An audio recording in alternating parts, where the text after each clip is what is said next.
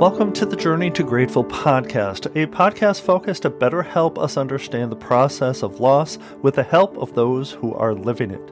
I'm your host, Tim Begonia, and I am here today to discuss moving forward in grief. Now, speaking of forward progression in your grief, I'm hosting an in person retreat April 2nd, 2022, in Mequon, Wisconsin, and that is 20 minutes north of downtown Milwaukee. The Journey Forward retreat will be an all day event designed to carefully examine the process of grief, provide resources you can act upon immediately, and inspire personal growth to help you move another step forward in your grief. You can learn more about the retreat and the speakers who will be there at journeyforwardretreat.com. That's journeyforwardretreat.com. And if you know someone dealing with grief, please share this podcast and the Journey Forward retreat. I would love to help them as well. The podcast, as you know, can be found on Spotify, Apple Podcasts, and directly on our website, journeytograteful.com. So, thank you once again for listening and giving me a very small slice of your time. I do appreciate it, and I hope to make a difference in some small way. Now, let's get into the show.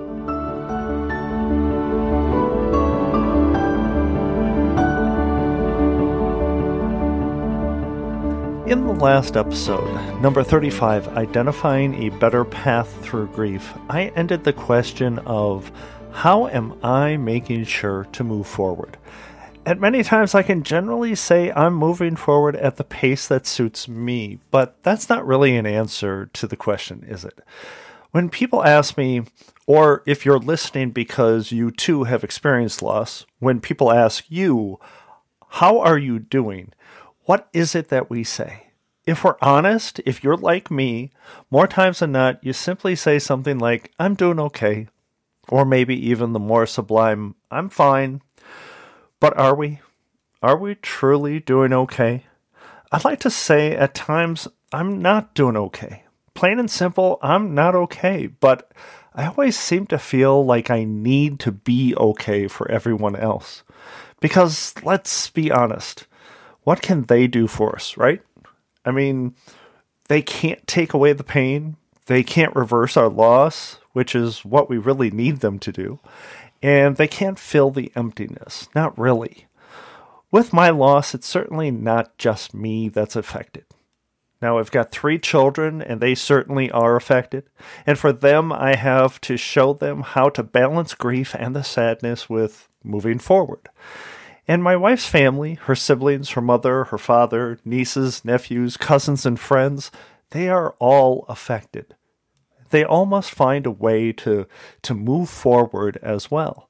And I often wonder how everyone is doing with their journey forward.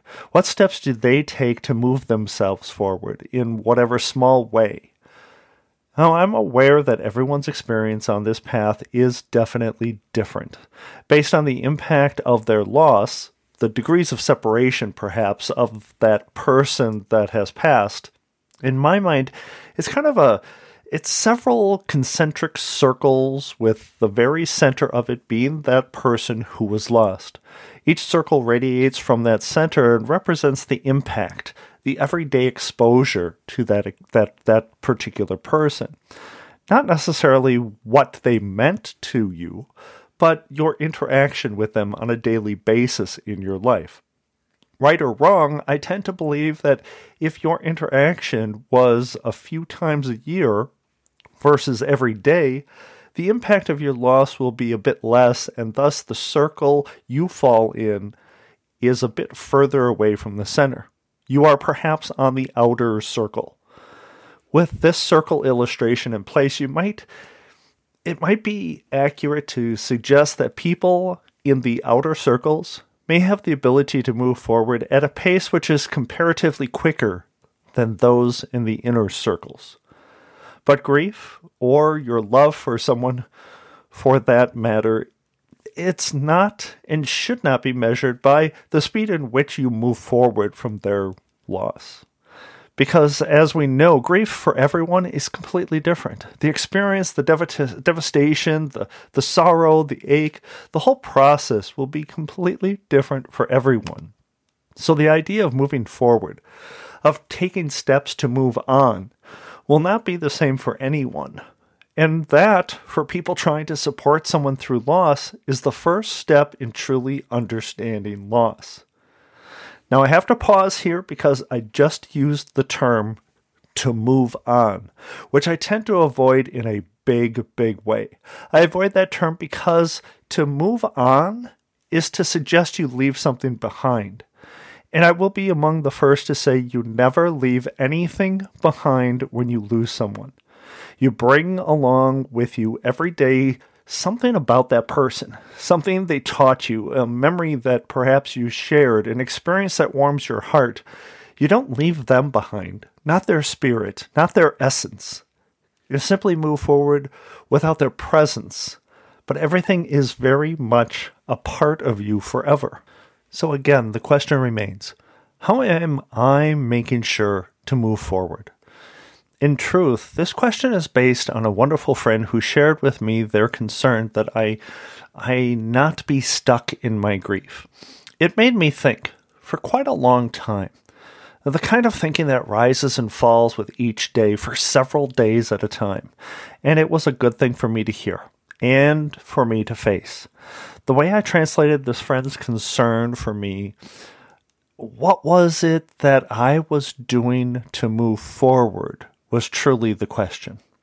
And in turn, I added to that how was I making sure, certain my kids and I, as a family, were securing a healthy balance for our loss while looking ahead to the future together?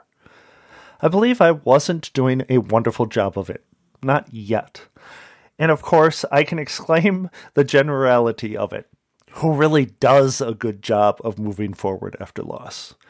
But in all honesty, it's time to define that new mindset, the moving forward, truly moving forward. Now, I know that Colleen would want us to journey forward and find new ways to smile, to laugh, to make new memories while always embracing the memories we had been fortunate enough to have with her. I know this because she told me. As you may know, after her breast cancer metastasized into brain tumors, we fought hard. She fought hard until the treatments were exhausted and we knew that we had done everything that we possibly could and there was nothing more to do. So, yes, she was the type of person who would force me to have difficult conversations. And I know exactly what she wanted for us because she told me. I'm fortunate to have this to hold, but it doesn't make the process any easier in my moving forward, I've chosen first and foremost to be there for my kids and to, to make sure they understood Colleen would continue to be part of our lives going forward. Talking of Colleen was always an important aspect of our healing. It's something I learned from Colleen, who had lost her first husband, Rob, suddenly when their daughter, Karen, was nine months old. So it has always been important to freely talk of Rob for Karen and for his family. And it was the way she moved forward to bring his memory along as he was an important part of their story and always would be. I've also made changes, mainly cosmetic changes, in our home. Six months after her loss, I asked her sisters for help going through her closet. Together, we did something that was not very pleasant, but together, it was better, and I believe it made us all stronger for it. That closet was actually a nursery years before, and now it's my office. And in a way, I it's a place I feel close to Colleen each and every day that I'm in it. Right before Christmas this past year, our second Christmas without Colleen, I made some adjustments to our living and dining room, things Colleen and I had discussed for several years. And every time I go into those room rooms now, I feel peace, comfort, I feel pride that Colleen would simply love what we've done. Last weekend, in fact, I repainted our bedroom. Another minor forward step, but this one was something just for me. It included some purging, some organization, and a more cohesive look, a cleanup, if you will. And it now provides me with a small, very small respite at the end of my day. It sounds silly when I say it. I mean, a respite. I mean, but that that's what the result is. This one small step forward. This simple paint job. but it also illustrates that most of these steps have been small and cosmetic. It makes me look ahead as we enter into March 2022 with a different mindset in place, a mindset of forward movement. I often look back on how Colleen had these same details to struggle with after the loss of Rob, and as always, I'm still in awe at how she accomplished it all in what seemed to be such a graceful way. I asked her once how how she could possibly move forward after her loss. And she simply said, I had no other choice. I did it for Karen.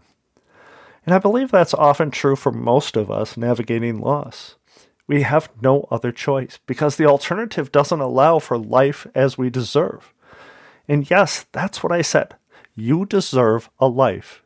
Even after a tragic loss, you deserve a life. I'm not saying get over your loss. On the contrary, I'm suggesting our goal with loss should ultimately be living.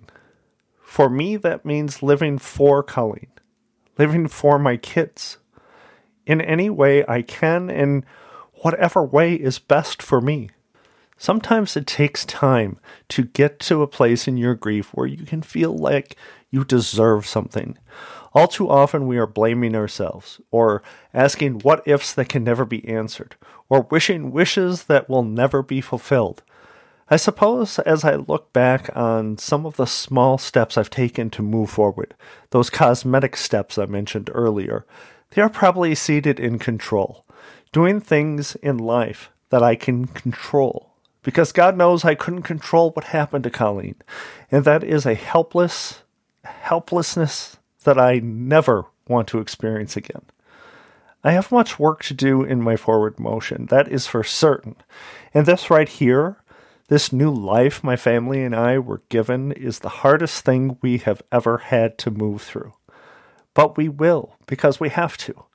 We will together, holding hands. We will with the help of our friends and our family, if only we give them a chance to help. And there is much to work on maintaining friendships, strengthening family ties, personal growth, professional goals, and redefining what we thought we knew our life was to be.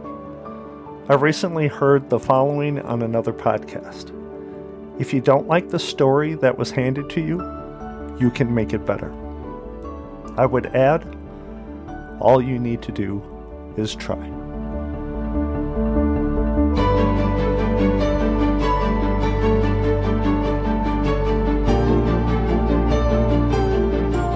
Thank you, my friends, for joining me today on today's episode. As you can see, working on moving forward is something that really takes time. Please don't hesitate to connect with me, share with me your story via email, or give me uh, feedback on my voicemail. That voicemail number is 262 298 2428. That's 262 298 chat.